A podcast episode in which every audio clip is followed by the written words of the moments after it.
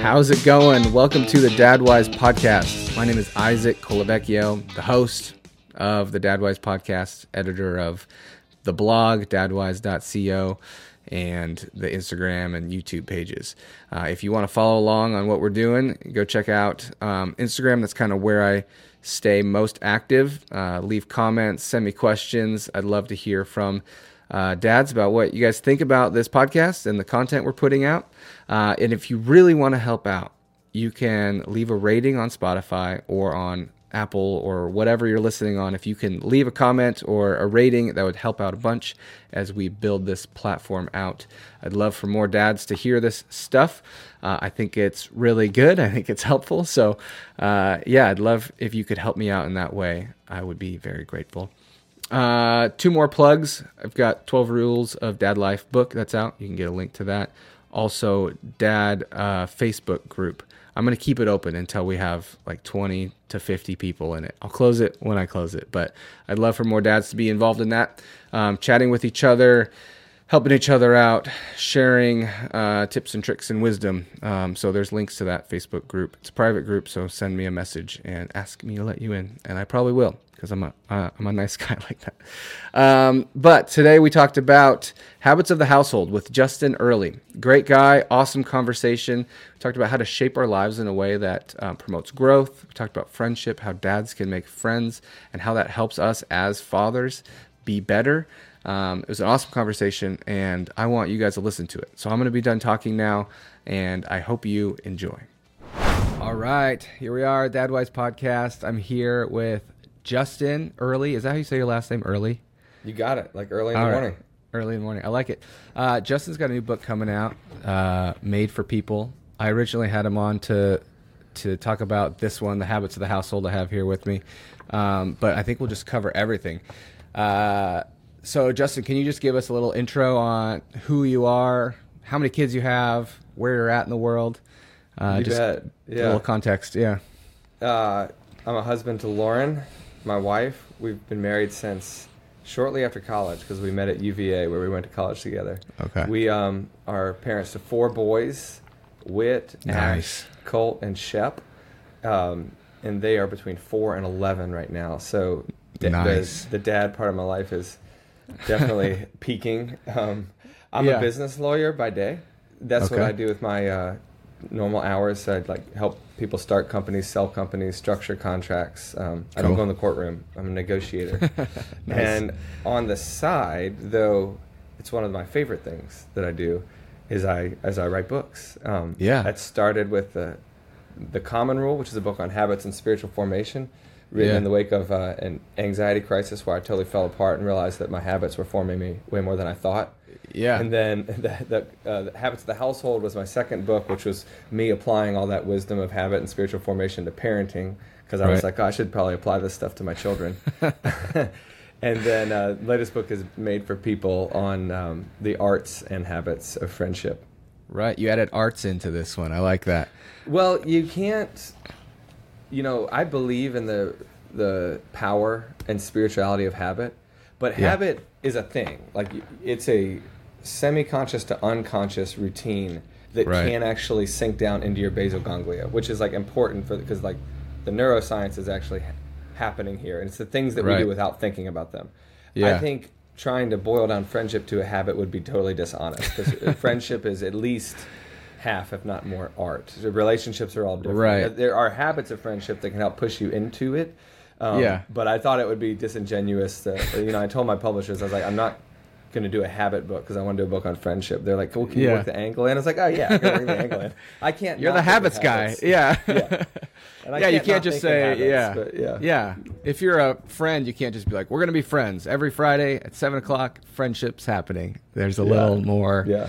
nuance to it. How did you get into habits? Uh, besides the the breakdown, was there some authors or books that kind of pushed you into the the understanding of how habits shape you, or uh, did you just come to that on your own? Uh, but it, it, it came out of the crisis. I mean, the short version of that is I started my life as a missionary in China, actually. Okay. So I was a missionary for almost five years.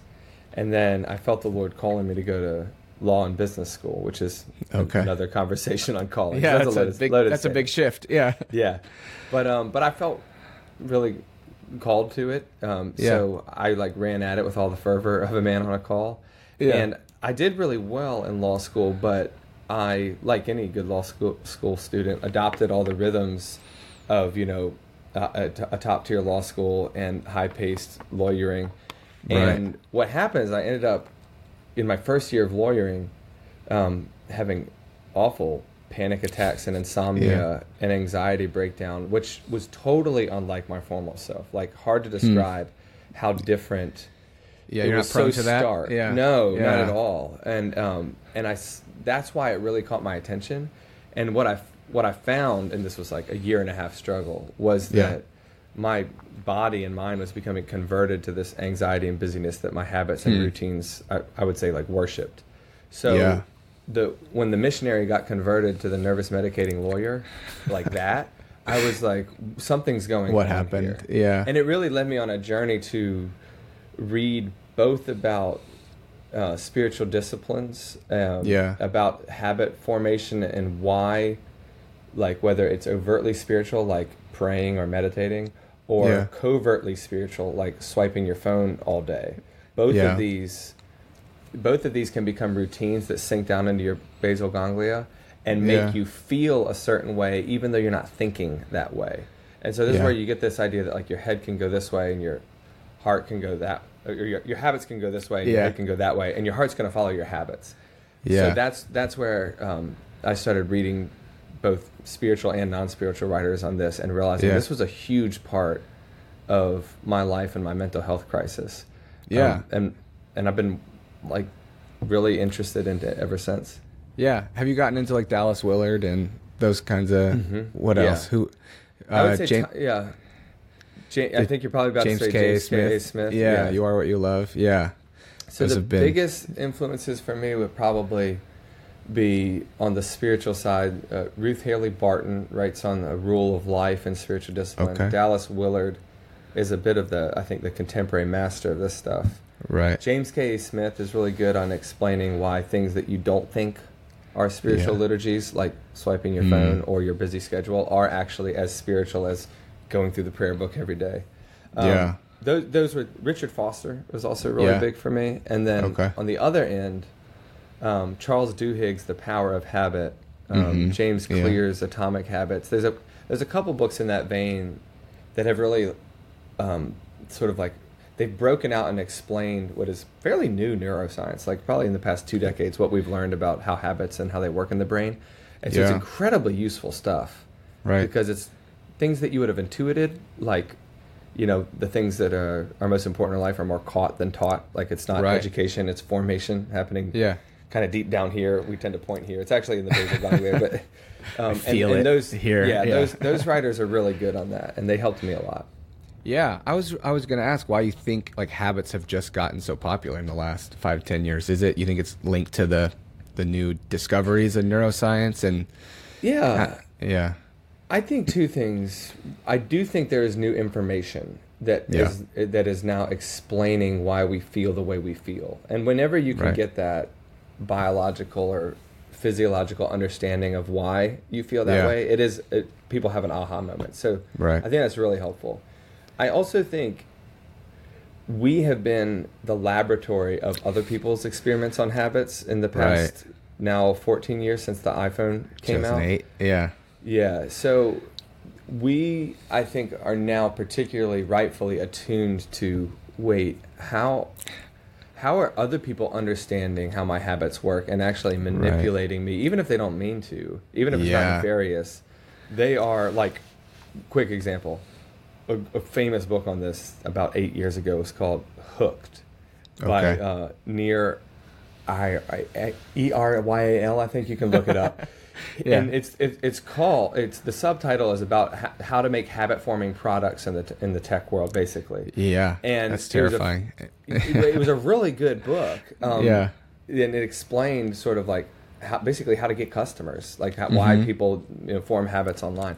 His next book, a couple years later, was called uh, indistractable and about the problem of distractions, clickings, and it was actually from the user side of saying, "Hold on, like, Wait, yeah, this is we need for help us. with yeah. this." Yeah, and it was his. So he wrote both of those, and it's an Yeah. interesting, and and that's the that's the water we're all swimming on in. So Right.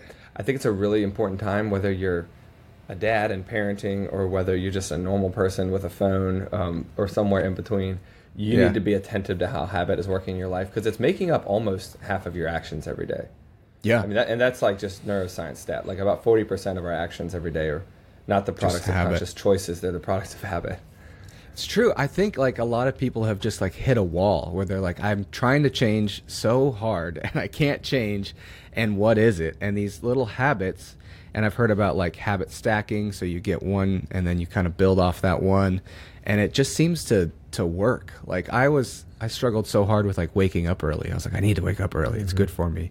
Got three kids, uh, and they're up at seven. I need to be up before that. And I just couldn't do it until I like I hooked it on to working out because I got a dopamine hit from working out Yes. that I needed, and so waking up gave me some reason to get up, and it it kind of snowballed from there, and it's been great. But it's uh, Yeah. it's hard to just will yourself to do anything. Um, No, we're actually really bad at that, which is why this is a helpful insight. I mean, I relied a lot of my life on, oh, if I really want to do it, then then I'll do it because like you know I choose what I want to choose, and I don't know why it took me until thirty to realize that was not the way human beings work. You know, like, Yeah. um, the, you know, m- much ancient wisdom would say like actually don't trust your heart; it's pretty deceitful. Um, Right. and classic understanding of human being would be Yeah. like, you know, we don't we do what we don't want to do, and we don't want Right. what the things we don't want to do, we do. Um, Yeah. So like from Stoics to like the you know biblical writers, right. a, a mature thinking about yourself is realizing that you you don't make good decisions in the moment. So you need to set up Yeah. either accountability for yourself, Yeah. um, in like structures of relationships, Right. Um, and or you need and you need really both habit mechanisms to help nudge you in the right direction when you realize I don't feel like waking up this morning, but like Yeah. the routine is set, and so you Right. That's just what you do unless something knocks you out of it, and that's where the good life is, Right. is. Yeah, and you talk about that. I think even the cover of your first book is a trellis with a vine on it, right? And so That's exactly right. Yeah. yeah, so you're building structure for like organic growth. Th- and yeah, I love that the, uh, analogy. Yeah, is I'll the show cover? the show the picture here. That's there it the, is. um, yeah. This th- this one is called the the common rule because Mhm. an ancient paradigm for this kind of thinking is called the rule of life. Um, right. Which is where monks would live according to certain practices, not just prayer rhythms, but actually like eating and working rhythms.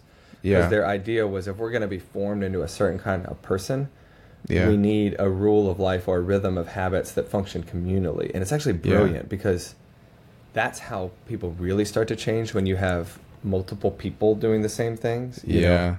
Uh, you know this in sport teams, and you know this in cults, and you know this in families. Like for better, for worse, or in the middle. Like Yeah. you- people do things in sync. They become memories, traditions, and um, and the classic understanding of the rule of life. Actually, the Latin root of the word "rule" in that is not like a law you have to obey, but Yeah. a bar or a trellis. And so the idea in that book is four daily habits and four weekly habits to set up a trellis for modern day life of how to use your phone, how to rest, how to um, Yeah. curate what you're watching online, how to meditate, some of those things. Yeah, I love that. And it sets up so much creativity. Like the monks get a bad rap for being prudes or whatever, but they Yeah, that's they invented so much. They like they brewed great beer and they like the one of the monks figured out the bee spacing. I, I do some beekeeping and like the ideal space for the hives to be set was a I monk. didn't like know- all I these know all these ideas. Yeah, like because there's an ideal like if it's too big they'll like build too much comb and if there's not enough they just won't hang out there so he like it's like i don't know if it's like seven millimeters or something but he got it down and it's these monks who have all this mind space for creativity and observation and um, Yes. We just I, I just feel it so much. Like i'm too distracted and like to actually have deep thinking deep work. So Yeah. um, Well, those I- habits I are so important. Yeah. I love that direction too because the the monks monasteries can get a bad rap for this sort of idea of they're just like living insularly like about their own spirituality but that's actually not historically true at all. Like what you just said um, monasteries have saved Western civilization times like over like multiple times. Yeah. Uh, they've invented hospital systems, education systems, apparently beekeeping. I didn't know that. Great cheeses, great beer. Some of the Yeah. best cocktail ingredients that we have, caring for the poor. Like, and and the, and, and the reason I say this, Isaac, is because I don't enjoy the sort of habit talk for self optimization or being Hmm. the sort of like inner Superman or like just being able to life hack your way to success and happiness. I don't think that's what any of this is about, actually.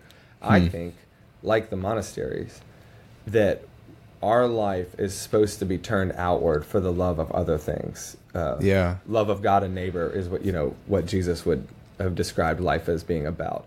And Yeah. I like the life of habit as a way to get my gaze out of my internal life and into the world. So whether it's like Yeah. a habit of turning my phone off for an hour every evening so I'm actually present with my kids instead Yeah. of just navel gazing on my phone or Yeah. something else like meditating so that I have headspace.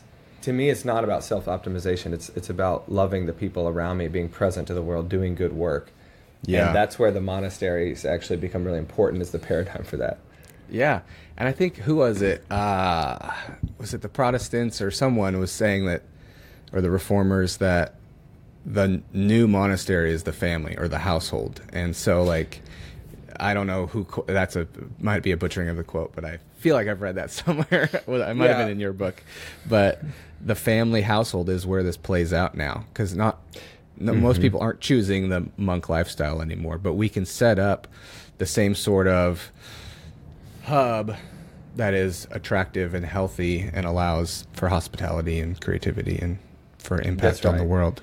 I, th- I think people from the Catholic tradition to um, Reformed and Anglican traditions actually, th- they all float this idea. I think it originated in Catholicism, but the, the household is the school of love. Basically, Yeah. saying that um, the most important spiritual things you're going to learn in life aren't actually at, at church. They're in the school of the family because it Yeah. functions as a monastery and because you sink habits, you teach Yeah. things that you didn't intend to teach just because you're living in formative rhythms. And the whole Yeah. point of the habits of the household is to say if so much significant work is happening there under the radar, we might want to open the hood and look at the radar. You know? What is Um, guiding us? Yeah. Like what is happening there? And that and that was born out of my own crisis of realizing like I was a guy who was writing a book about technology and work rhythms, but Yeah. yelling at my kids on the regular every evening. And I was like, okay, I'm This feeling uncomfortable irony here. Like my life of habit in the family was not a school of love; it was a school of frustration. Yeah. Um, and so- so how would yeah. how yeah, how would you say like as a dad, what's the role of the father in like establishing that rule in the household and there's so many different ways to fall off the horse as a father of like either being a dictator or being too permissive. Yeah. Or like how does a dad start that journey in to like establishing a rule in their Yeah, their household? I think the the big thing, and maybe this can be that moment for some people, is just waking up to it first.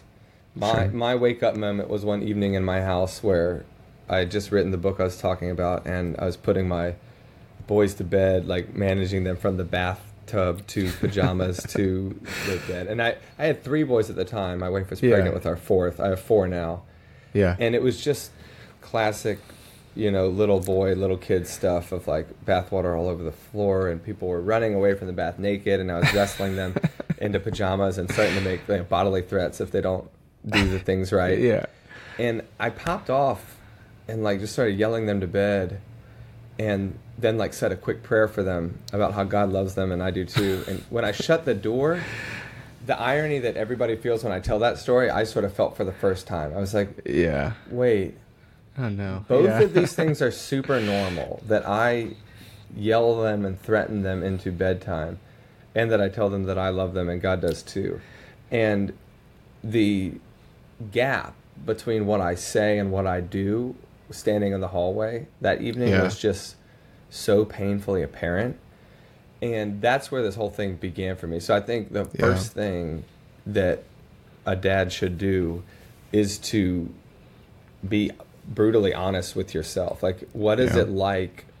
If you're really brave, and you know, ask your wife, Um, Yeah. I don't know that you'll get a good answer for your kids, but you can ask your you can play this episode for your wife and say, Yeah. "What does it feel like to live with me?"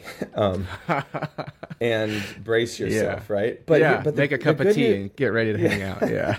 the good news about this is um, the, that answer is always going to hurt, but that's great. Like, if you're smart, you know that everything good in life hurts. Like, Yeah. if you're going to get stronger, you need to break down your muscles. You know, if, Yeah. if you're, if you're going to persevere in anything, you're going to have to persevere through that awkward moment. And, and from there, I think it's saying, what what is the normal for me? And so for me, and probably a lot of people listening, Yeah. it was the the the angry sort of like prone to yell, prone to snap. Um, Yeah. Just that sort of like cl- cloud of anger over the house. Right. And I realized my like resting presence with my children was not one of gentleness. It was one of sort of like brooding, you know. And yours might be passivity, like your Sure. your um your presence is more like a this is annoying, so I'm going to withdraw Yeah. and not, and not address anything and sort of not be present. And there's probably lots of gradations between those two things. Sure. Figuring out what your normal reactions are, and then saying, okay, what are the what are the habits that I could start to put in place to bring me towards being a gentle, loving presence with my kids? Because whatever your ideology is, um, figuring out how to be a dad who is there, present, yeah. and not angry when they are there is basically 90% of the, the battle. like it's the Yeah. mental health outcomes for your kids, the physical outcomes for your kids, the spiritual outcomes for your kids. Everything changes when you are there and gentle. Um, Yes. Doesn't mean not authoritative. That doesn't mean not strong. That just Yeah. means not blowing up on them all the time. um, so figure, yeah, that's, th- those are my two, two steps, you know? Yeah. Have you, do you have, I mean, I feel like I was joking with my wife the other day. I was like, most parenting books, if you just break them down to their most essential core, is like, just breathe. it's like, you're going to want to take a lot of deep breaths. You're going to want to go on walks and just Yeah. breathe. like, that's most parenting is like, take some deep, deep breaths. Uh, and I was just going to ask if you have any, like, what are some of your favorites? I know you read a, about a bunch of them, but what are your favorite go-tos for maintaining uh, Yeah. keeping your blood pressure down the, So, I like this question. Um, I divide up the habits and habits of the household into three categories. One Okay. are habits that help you become the Yeah. kind of person you should be. One that help your children become the kind of people that they should be. And then one that's sort of meta, like the family. So it's like Yeah. inner formation, children formation, and family formation. I'll just give you one example from each. Yeah. So for me, a habit called scripture before phone, or you Yeah. could call it meditation before phone, reading before phone. When I talk to lawyers, I just talk Yeah. about read something before you. um, Yeah. That that rhythm in the morning that means I don't knee jerk reaction start my morning on my phone and all the anxieties um, and Yeah. other problems that could be there, but I start in a mode of contemplation and quiet is Yeah. a phenomenally important rhythm for me and my mental space. It changes how I approach work, my kids, everything. Yeah. Um, for my kids, one of the crucial rhythms for us has been um, in their formation are rhythms of reconciliation because yeah you know like I can be as nice as I try to be, but kids fight all the time. Yeah. Newsflash: like kids fight each other all the time. They fight with you all the time. So I, you know, I try to remind people like it's this is not going to help you create a clean and quiet house. But Yeah. because kids fight and kids make messes. Um, right so do adults, incidentally. but, but one of the most important rhythms for us is working on after these moments of discipline or after these fights. Do I help them repair relationship with each other? Yeah. And repair relationship with me. And those are small habits like long hugs after fights or taking a walk after a fight. Um, we have a Yeah. thing called the brothers hug where if they fight, they have to hug each other and sort of like make amends. They actually have to hold on until they start laughing. i Um, like it or you know so those are really important with the kids and then i just say last Yeah. one the, the family level formation um, one of our keystone habits uh, is nothing surprising but it does change everything it's called family Yeah. dinner and Oh, we try to Yeah. have family dinner you know, probably three to four nights a week. That that leaves Yeah. a lot, plenty of room for exceptions. But just the Yeah. norm of life is that we're all four boys. Me and my wife are going to sit down at the table and um, eat and talk. Yeah. And so much is taught at the table of like how to relate, how to say please and thank you, how to be generous, how to cl- help each other clean up, and Yeah. how to stay seated in your chair and pay attention to somebody, which is a huge challenge for most of them still. yeah, for sure. Yeah. I love that. What do you do? I was doing this just this morning because I have a seven and a five year old, and my daughter got two pieces of chocolate in the morning, and my son only got one. And she was bragging about how she got two, and he was very salty about uh, her bragging, not even that she got two. And I tried to like do reconciliation. I was like, all right, so Jovi, you confess you're bragging. Leo, you would forgive her. And he was just like, no. I was like, please forgive. Like, I was like, can you do like a gentle hug or some sort of touch, Yeah. a handshake, a high five?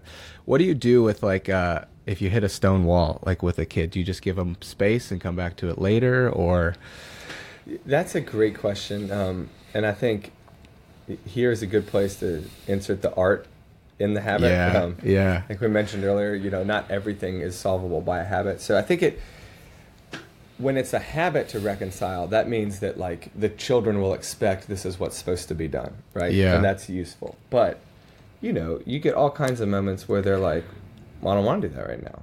And I I, you know, I think about two things. Like one, for us, I realize they're not going to be incredibly sincere, kind of like us, when, we, when they say, I'm sorry and I forgive you. But for us, it's, it's still an important uh, liturgy because it's an important way to just continually train the, the body and your voice that, that you, yeah, like you practice saying sorry. Even when you don't mean it, um, you can still practice it and let words lead your heart. And so for that, yeah. I am pretty firm with the, the boys that if I say, hey, it's time to say sorry, and they're like, well, I don't want to, I don't feel sorry, that becomes sort of like a seatbelt in the car moment. It's like, well, you don't really have an option here. Like, you're, you, Yeah. we're going to stay right here until you do this, okay? yeah, Um, yeah, That works well with, with my kids. Now, you, anybody listening might have a kid who, like, ooh, if I did that with them, they might like just start to spiral, or so Yeah. you might need to figure out. Okay, we're gonna have space, and you're gonna go to like a a non-trouble timeout. You just like go sit Yeah. to neutral ground, come back, and we can say sorry. But like what I wouldn't advise is letting them dictate the terms of whether or not they'll do that. Mm, So yeah. you could give them more process for it, but I do think it's really important to say this is what we do in this family. Um, yeah, and when you leave the house, you can change your mind if you want and decide that you'll never say sorry to anybody. But in this family, we say Yeah. sorry even when we don't mean it because we need to like again pull our hearts out of bad places. So yeah. we Yeah, work on like- saying sorry until we do feel like it. Right. I was just thinking like if someone came to me and told me to say sorry when I like out of nowhere, I it would be hard for me. And so just always as parenting it's like I have to remember that I also like need this and if I was them it'd be hard for me too. So um just It's- to bring grace to your own children it's so hard. Yeah. Like say And sorry. I think, I think a lot about.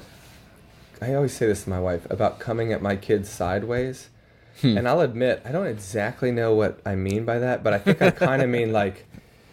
It's one thing to stand in front of them and being like, "Say sorry right now." You know that may or may not get the right result, but to but to sort of like nudge alongside them, maybe move towards the joke, excite them with whatever we're going to afterwards, and be like, "Hey, by the way, we do need to, you know, say sorry before we Yeah. move on to this next thing." Remember, Hmm. and just like a lot of that emotional sort of the parent being the the thermostat, not the thermometer. Like you're not just reflecting their bad temperature, but you're sort of setting the mood of where you need to go.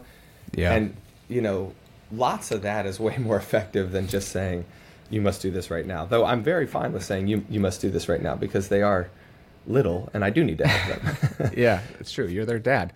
Yeah, Yeah. I love that. And I found too that if I'm like, yeah, I have a hard time when people steal chocolate. Also, like you're rightfully angry. Like that's a good I mean, he's strong sense of justice, you know, and so Oh, like, that's well, I a think good that's- quality. Yeah, That's a great point. I think uh, one of the things that I harp on over and over in the habits of the household because I need it so bad is Yeah. to remember that I'm more like my kids than than not.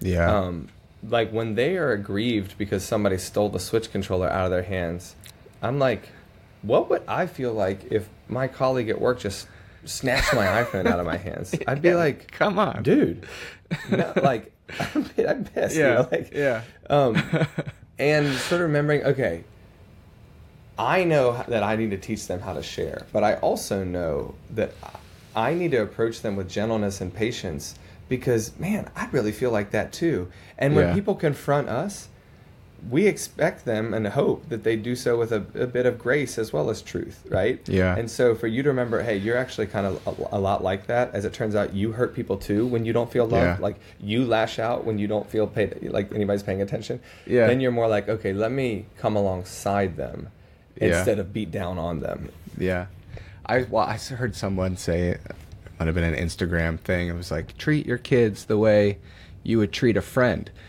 I was like, all right, well, if a friend, if I made my friend dinner and they threw it on the floor, I would just fight them. Like I don't know, like what do you want? That's not helpful. I would wrestle them to the ground, and like, like I, I get the idea. Like speak to them with a tone that's like respectful, but like if my some. Yeah, if they punch me in the nuts, I like we're fighting. Like this is Yeah. this is SmackDown Yeah, right now. I, Like, I honestly, I'm trying to think if I could agree with that in any sense. Um, yeah, like they're not my I, friends. I yeah, hope, I hope my children become my friends. yeah, Um, I don't talk to them like that now. I, I would just say no. Actually, I disagree because with I'm the authority in their life, in my kids' life, and and they're um, they no, they need they need a parent, not a friend. Actually, I think I Right. very disagree with that comment. Good. I'm glad. I like that. Yeah. Yeah. I was like, can I? I like. I understand the heart is like, don't yell at your kids. That's what they're trying to say. okay, But whatever. But like, say it differently. You know, I don't know. Yeah. Your parent, your kids need a dad, Yeah. not another buddy. Um, yeah, Awesome. Let's talk about the friendship book. I love. I don't know if I've ever read a book just about friendship. I know you quoted some C.S. Lewis. Uh, he talks about friendship. Uh, was that a book just about friendship, or was that his like love?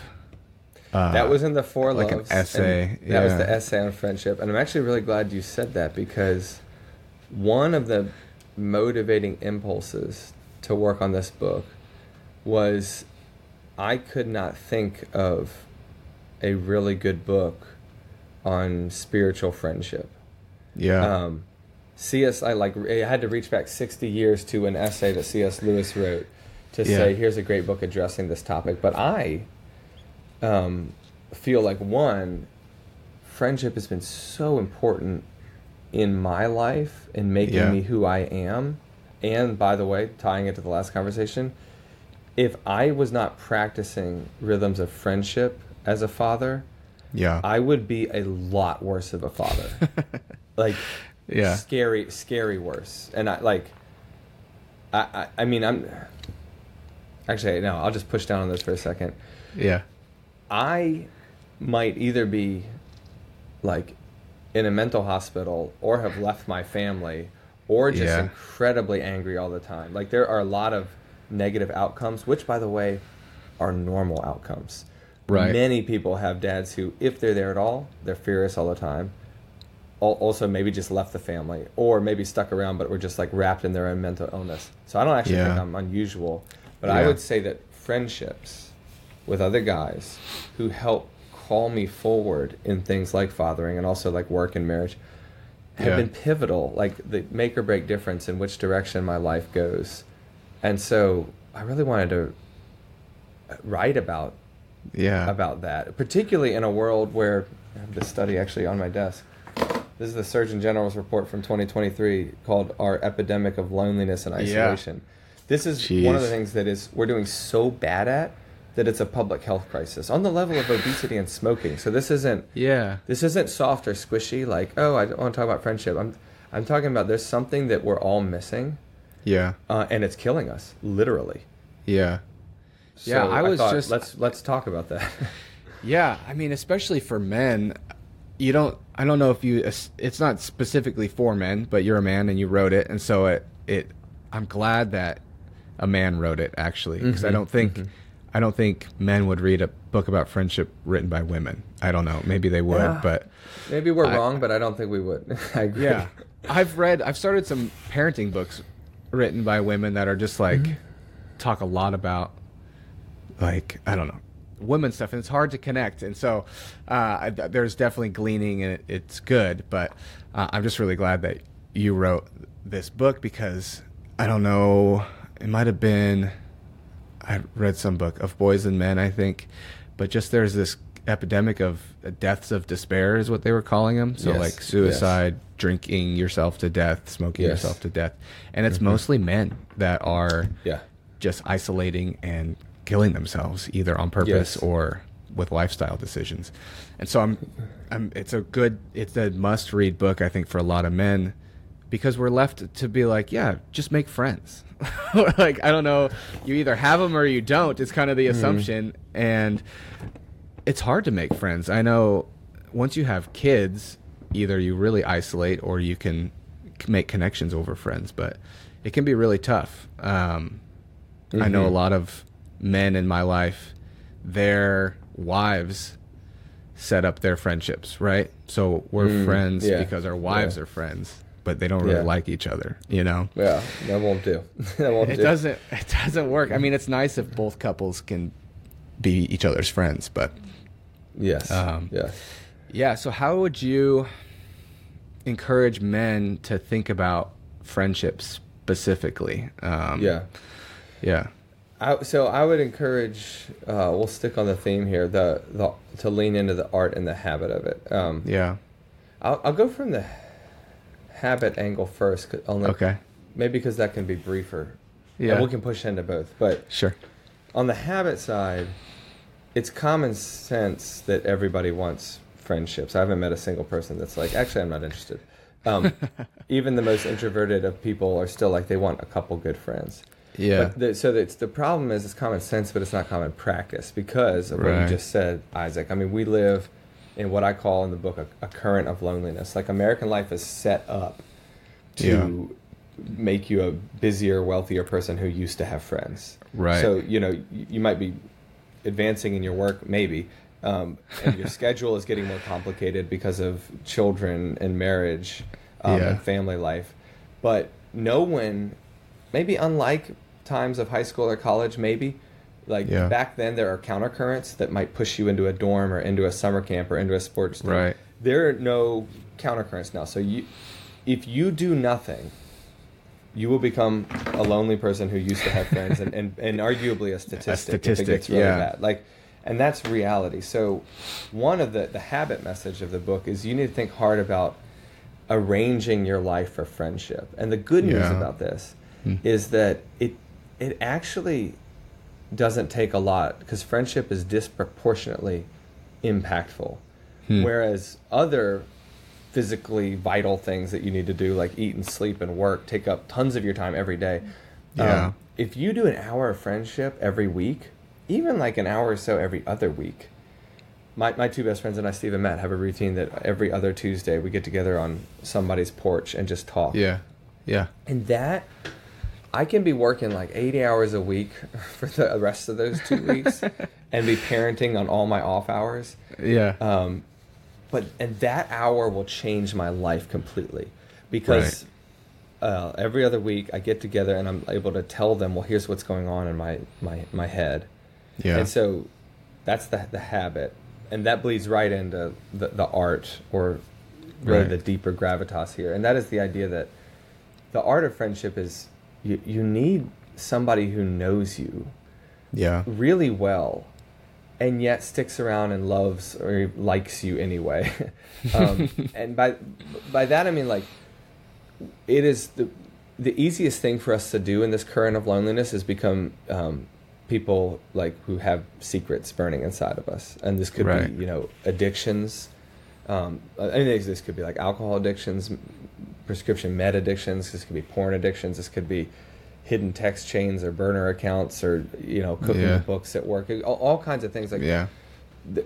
kind of like fighting in the family we talked about earlier. Like it's not a surprise that your kids fight, and it's not a surprise that you have problems. Like me, Right. you, and every guy who's listening to this has uh, problems in their life, like the major flaws where they're like, "Whoa, on my own." I will probably implode. Um, Yeah. Like this is dangerous. This is a true thing in my life, and the most, the worst thing you could possibly do is not talk to anybody about that. Yeah. So when I get together with my friends Steve and Matt, for example, everything's on the table from like our internet history to you know how the mental illness struggle with you know so and so is going, and we sort of trade them back and forth to like Yeah. to like how our relationship with our wives are going to you know whether we're acting with integrity at work and jobs and stuff, and it's also mixed in with a lot of um, you know hanging out and bullshitting and talking and laughing Yeah. and jokes Yeah. and Yeah. so, but I'm just saying, like, there's this phenomenal core there of becoming a person without secrets because you're becoming known. yeah. And when you become known and people stick around anyway, that conquers or soothes one of the greatest insecurities and fears in any human being, which is I'm not Yeah. really worthy of being loved. In fact, if people really knew me, they wouldn't. They wouldn't Right. want me. And when my friends know me thoroughly, flaws and all, and stick around anyway, I feel like I have a superpower. yeah. Like, Yeah. I literally feel like, oh, I can go out in the world with this m- incredible confidence because I am broken, I am messed up, but but that's okay. So is Yeah. so are they, and so is everybody else, and we're working on it together.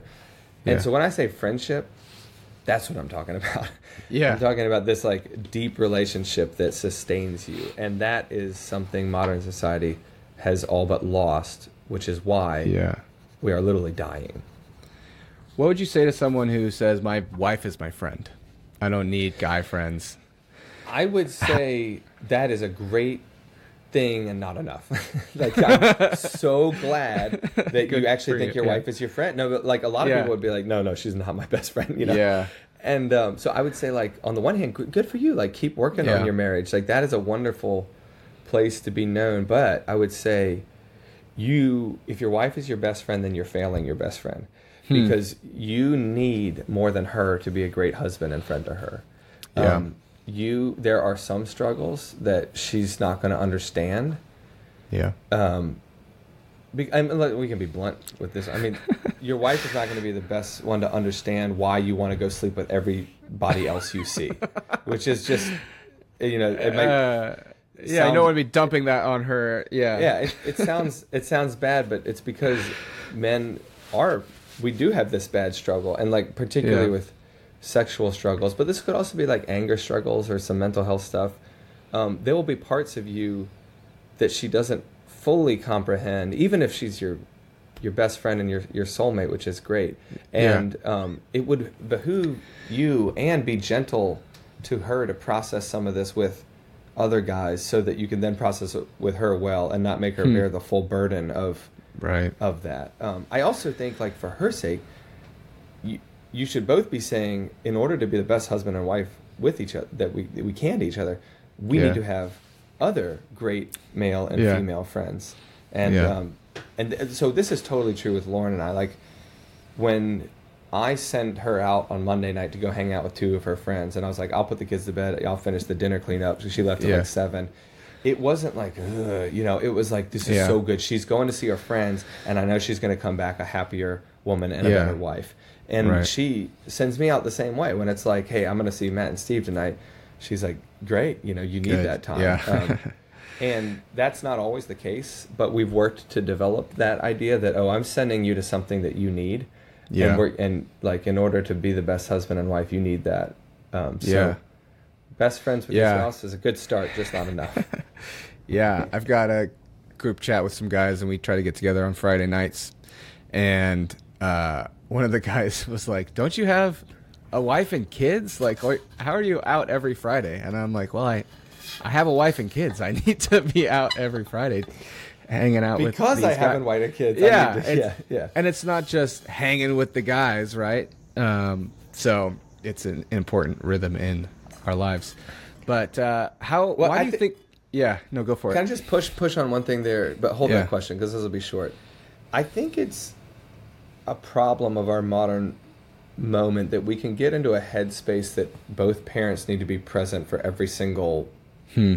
difficult thing, whether that be a, a bedtime or like a morning routine or, or anything else. Like, if you're not giving each other space and saying like, "Hey, honey, go out have a fun Saturday night with the girls because I got it here Yeah, at home," I'm all right. then Yeah. she's like, she's going to be in a bad mental space. So you need to be doing that for her. Yeah. And if she's not doing that for you, then we also have a problem because you also need to get away. And I see friends as part of the the you know, it's not like escaping the family. It's like going to recharge your soul so that you can be Yeah. a better parent. And that means that you should be enabling each other to leave. So like Right.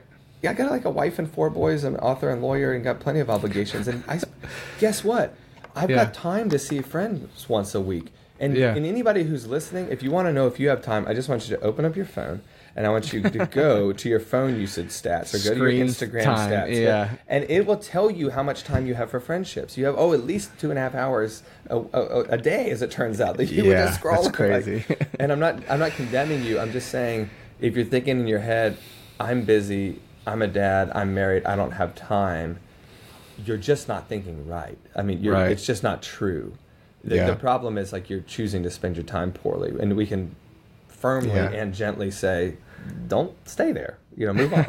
you know. Yeah, that's one of the big reasons we switched to sleep training our children. We had one and he like slept in our bed for like 4 years and then when we had the second, we're like we can't do this. Like it we need to be laying in bed with him for an hour and a half every night. Like that's we don't want to live like that. And so bedtime needed to change. And now we have 3 and a fourth one coming. So it's like you guys have got to just go to bed. Like it's not an option anymore. So um, I'm, I am pro that. I was like, we need mom and dad need evenings alone, not with you in our bed. So, Yes, yes. for a lot of reasons we can't explain to you right now, but um, yeah, I was gonna ask why you thought uh, why you think dads have a specifically hard time, or men in general, with friendship. Uh, Yes. Um, I'll give you the stereotype answer, and then I think it also gets mixed up. But Okay. so stereotypically, and stereotypes exist for a reason because they're generally true.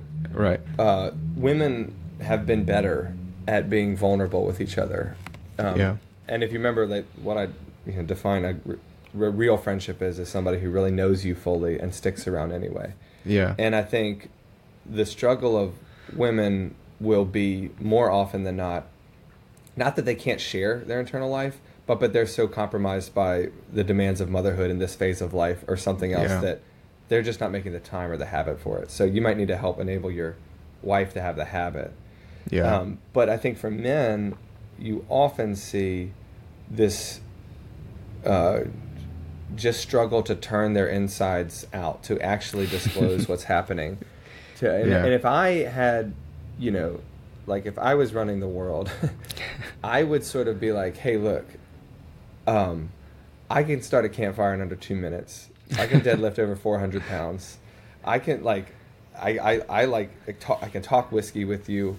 I Yeah. like, you know, blah, blah, blah. Um, probably the most masculine thing that I do is be honest with my friends. Hmm. And I would like to recharacterize that idea of being open and vulnerable Yeah. as something that is incredibly dad like, incredibly masculine, incredibly wise, because you lead your kids and your family into a place that's called truth, integrity, and living without secrets. Yeah. And I think like one of the most fake masculine things is to pretend that you're strong when you're actually burning up inside. Hmm. Um, we call these people liars, you know, and they tend to they tend to implode, Yeah. right? And so the the normal idea is that for whatever reason it, it's it's hard for us. Now, I Yeah. also want to reverse the ter- stereotypes for a second. yeah. At least in my immediate community, I see a, most men doing this if Yeah. they're encouraged to. Hmm. ins- I, I see most men actually saying, "I do, I do want to be known." So I don't know that the stereotype always holds, but it doesn't. It's not the most important part of the conversation. The stats show us that men increasingly get bad at this and and as we go along in our life we tend to get more lonely and and then dangerously lonely right Yeah. and so if that's you you know listening you really you should whether it's just oh i need to be in the habit of it Yeah. or i need to actually also practice like having the courage to tell somebody the truth yeah. i would say one or both of those is is needed for the sake of your kids for the sake of your family Um, yeah. but but men do have a hard time with it and it's important to acknowledge Yeah. Would you say for someone who's like, man, I'm dangerously lonely, their first step should be like identify the closest friends you have and then pick a couple to start pursuing? Or how would you kind of dig yourself out of a hole that you've created of loneliness? Oh, that's a good question. Um, that's a really important question because I, I do want to signal hope. Like you can start this wherever you are. You don't need lifelong friends. Um, Yeah. I would say if you have somebody that you know, oh, I, I've been open with that person, or they would hear me out, or like this is a possible relationship, even if it's a risk, but this is Yeah. a possibility. I would encourage you to like right now on your phone, send them a text and say, hey, can we grab a drink? Can we grab a coffee? Yeah. coffee? I'd like to talk about. Um, I got something I want to talk to you about, Yeah. and and then be be be re- honest when when you get there, like Yeah. that idea of sparking vulnerability is so crazy because you most people out there are it's like a high school dance like most people are waiting to be talked to you know Yeah. yeah. and and when you say i got to tell you about this thing that i'm really wrestling with in my life like i've been having depressive episodes or something most people Yeah. will say i'm so honored you felt you could share that with me yeah. Actually can i share something with you Yeah, me too. i've been having Yeah. panic attacks Like, Yeah. and and it's so freeing to be like to break that ice um Yeah. now, now that won't happen with everybody and you might have a dud but like so, but don't just i just want to encourage people to break that barrier Yeah. of telling the truth everybody i have ever heard come to me with something like that i have regarded as brave not cowardly Yeah. I Yeah. have been like, not because we think, oh my gosh, I'm about to share my shame. What the Yeah. person on the other side of the table hears is someone being incredibly courageous and saying Right. something that needed to be said. So, so I would say, get the get the text that person, get the courage to Yeah. say it. Now, if you really don't have anybody in your life that you can even imagine talking Yeah. to you like that, Hmm. um, that is a serious issue. Okay. And I would say to that person, um, serious issue, but calm down. Like you can work, you can work your way out of this. Like most Yeah. people I know who who are like this are because here's how they're living. They're in their grind or their like comfort zone of like I work, I go to this place, I do this, I don't have time for anything else. Yeah. Um, and to that person, I want to like kind of gently but firmly be like, that's a dangerous life and that's not the right life. There's one rhythm in your week that you could add that puts you in the face of people. It could be like Yeah. a, a recurring happy hour. It could be going to church. It could be, Yeah. if you already go to church, going to that small group. It could be literally joining the, the rugby club that you go to. Yeah. Like, it could be a running club. It could be like I go to a I go to a CrossFit gym at, at noon most days. Yeah. And the kinds of people people there, like it just you go for one week and everybody's like, "Come be our friend," and like lots lots of gyms are like that. Like you can go to a Yeah. gym, but but here's the thing, Isaac. Like you got to do something like that, and then you have to practice the turn where you turn from common activity to common person. Mhm. Yeah. And so like if it's a running club, like get coffee after the run because you, yeah. you need you need to not just be around people. You need to start be talking to people, and this will take Yeah. This could take weeks, months, um, or longer. Yeah. But I just I'll I'll end with this. Life is really like more like a high school dance than not. You're going to find a lot of people in that running club also Yeah. wanted to talk, Yeah. and yeah. and uh, once you break that ice, suddenly. It's I don't know. It's like quitting smoking or something. Like the way that your life will change, you know. Yeah. Um, is something I crazy. love it. Yeah, Yeah. I started CrossFit in October, and it's it been that's been a cornerstone habit for me in the community there. right? Yeah. yeah, yeah. I was gonna I want to talk about your 400 deadlift, but uh, we're Yeah. out of time. My other my Uh, other numbers aren't going to be as impressive. I don't know, but, but ha- happy to talk about it. Leg day is where it's at. Yeah, Yeah. um, yeah. But uh, yeah, I, I mean, I feel like there could be a whole nother habit of like exercise and uh, working out and all that. And I don't know if you wrote about that in your first book, but uh, I think that's Not- definitely a needed topic too. For I would. People often ask me if you could go back and change anything in your Yeah. first book. What would you? What habit would you add? And it would be exercise because I found um, one of the keystone habits for. I want to say my mental health, but it's not exactly like it just solved the anxiety crisis I was in. It's more Yeah. like it's a preventative mechanism to keep me alert at work, happy in my body, and the feeling Yeah. of discipline that then just bleeds into my father life. So when I'm like, you know, doing a workout and I'm like, I do not want to pick up that barbell again. But I look up at the clock and there's two minutes left and the coach and everyone says, else is "Pick- doing it around you. Yeah, everybody else is doing it around me, and the coach is like, "Pick up the barbell." Yeah. There's something in me that's like, okay, I thought I was done, but I'm I'm not. Yeah. I, have to do it again, and I will do it again. And you realize after that two minutes, you're like, oh, I had can ten more it. reps in me. You know, I Yeah. had twenty more reps in me. And then Isaac, I get home with my kids, and they drop their milk or something, and I'm like, I can do not that. want to pick that up. and then I'm like, wait. The wall is not the wall. I have more Yeah. patience in me than I thought. I have more strength in me than I thought. I have more love in me than I thought. And I think there's a way to exercise that, that feeds the rest of life. yeah. Um, and I actually think that's an incredibly important keystone habit for guys in our stage of life. Yeah, for sure. I found it just like 360 degree. Like I'm happier, more energy, better with my kids, stronger, faster. you know, I'm waking up earlier. You know, It's been um, great. There's a study that I think this is mostly about teens and phones, but I'll just Yeah. say it.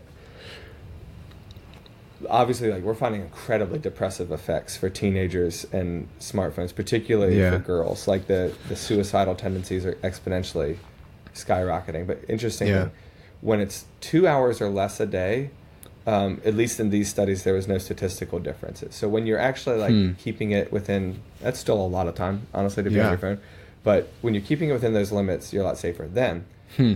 people who were doing um, b- going outside, Yeah. having embodied contact with other human beings, uh, which Yeah. is now kind of revolutionary, like actually being face to face in a It's funny there's a word for it. Yeah. Embodied yeah, and- contact. yeah. and and exercising yeah. had disproportionately like Hmm. lower mental health problems. So the idea that like that you would go on a morning run with friends outside or that you would go to the gym and like work out with them these things are actually radically good for not just your physical health but your but your mental health and statistically it, it's it's showing that like if you can trade that routine that of like going to a gym and working out with friends in the morning for this routine of swiping your phone in the morning yeah. you are actually making an incredible shift in your life Yeah. so don't discount that. Like it is actually Right. very spiritual. It's very Hmm. important. It's much more than just getting your body in shape. It's getting your soul in shape. Right. I don't know if I've been thinking about this. Like, I don't know if there's a difference between mental and physical health. Like, I, at least for me, it's so intertwined. Like, I don't know how to parse those parts of my my body out. Like, I am, my mind is in my body, and my body feeds. Like, it's all connected for me. And I'm like, I don't know how I would just work on mental health without working on physical health at the same time. Well, so Yeah, I'll drop a little note for next time. We, we should Yeah. talk again because my uh, publisher and I are working on finalizing a a next project called "The Body Teaches the Soul," which is basically Okay. about what you just said That's about it. like Let's that. do it. I, I think our body is more spiritual than we think, and our soul is more physical than we think. And I the, love the it. ways of thinking about these sides of the coin of the Yeah. human um, being are more helpful to intertwine than to separate. Yeah, I love that. Well, I think I mean I'm I don't have anywhere to run right now, but we've used up our hour. Um, I wanted to I wanted to People ask can only you, listen for so long, I guess. They're gonna get. I could go all day. Um, I was gonna ask if you're reading anything currently. Uh, what's in your What's on your nightstand right now? I like to end Um, with this one. My favorite thing on my nightstand right now is actually a book of poetry called Bower Lodge by a Hmm. guy named Paul Pastor. Okay. Um, and I, I happen to like reading poems in part because they're so short that you can actually manage it in like a day of working kids. Yeah. But particularly this this um, book of poetry, Bower Lodge. Um, uh, it's it's it's a meditation kind of on on on dying and death and decomposing in both Hmm. nature and life, and Yeah. why that's the the beginning of rebirth and life. Um, whether you're talking about a mushroom or like the human soul. Interesting. Um, and so there's just it was just it's deep waters and uh, Paul Pastor is a great writer. Paul I actually Pastor. know him as well, and in this book of poetry was fantastic. I'll write it down. Paul Pastor. It's called Bower Lodge. Yeah. Uh, I was wondering if you're reading any Wendell Berry because I know you dropped a Wendell Berry uh, reference in your. My wife, it's on my wife's. Uh, she, I've only read um, two of his, maybe Okay. three of his books. My wife Yeah. has read like all of his books, so I, I get the da- the download from her. Yeah. and then I like you know read along yeah some Yeah. side. Yeah, you said you bought 30 acres out in the woods. I was like, yeah, that's definitely a Wendell Berry inspired. Yeah, it's an it's a it's an impulse. Yeah. I, I love that. Cool. Well, uh, thanks for hopping on. I'm sure we'll talk again. Uh, I feel like I could just keep going, but uh, I love the book, and we'll put all the links and everything for it in the show notes and wherever comment. I don't know where you put them on YouTube in the description. That's what it is. Um, But yeah, thanks for writing it. Really appreciate your work and your thoughtfulness and all the time and energy you've put into it. It's really, really helpful. So, um, I Yeah, hope well, thanks, All man. the guys, I hope all the guys go and get it. So, I've enjoyed this conversation a lot. Um, Cool. So t- yeah, tell anybody they can reach out to me. I'm I'm mostly uh, I'm the most present on Instagram. If people want to reach Yeah. out and like leave a comment or send a message. cool. Yeah, and you do like little short videos too, which are super helpful. If people just can't get a read a book, then they can get some summary versions Yeah, on right. Instagram from you. Yeah, and you can get the audiobook of uh, Made for People or Habits of the Household. I read them, so Yeah. I'd be glad to say to anybody, I will read that to you. You know, while you're working out, while you're running, I'll, I, while you're at the dishes, I will read the book to you. Yeah, I think it was like five and a half hours, so it's just uh, it's doable. a, a day of manual labor in the yard or something. There you So, go. I love it. Cool. Well, thanks for chatting. I'm uh, looking forward to our next one. That sounds great, man. All right, see you.